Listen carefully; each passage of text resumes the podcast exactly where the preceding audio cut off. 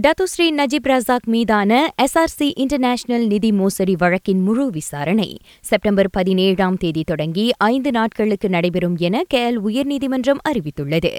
என்றாலும் அதற்குள் ஒருவேளை அவ்வழக்கு விசாரணையை தொடருவதில்லை என அரசு தரப்பு முடிவு செய்யுமேயானால் அவ்வழக்கிலிருந்து தம்மை விடுவிக்க நஜீப் விண்ணப்பிக்கலாம்.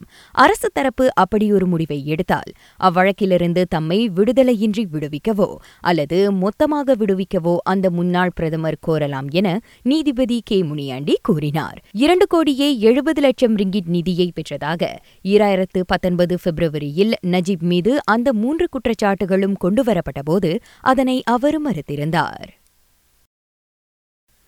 பேராக்ஸ்லிம் ரிவர் அருகேயுள்ள பிளஸ் நெடுஞ்சாலையில் இரண்டு மாடி விரைவு பேருந்து தீப்பிடித்ததில் உயிருடற் சேதம் ஏதுமில்லை.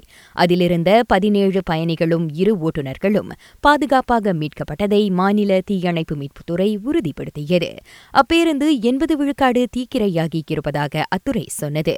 ஜோஹரிலிருந்து பெர்லிஸுக்கு சென்று கொண்டிருந்த போது அச்சம்பவம் நிகழ்ந்துள்ளது.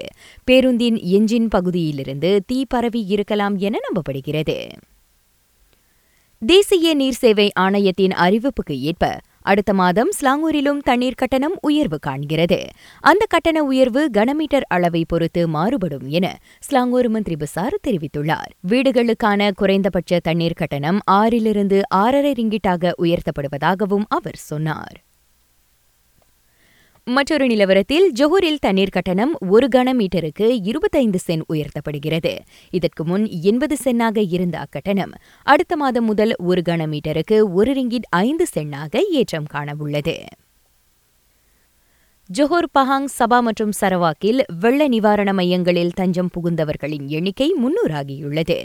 ஆக கடைசியாக சரவாக்கில் எழுபத்து மூன்று பேர் தற்காலிக துயர் துடைப்பு மையத்தில் தங்க வைக்கப்பட்டுள்ளனர்.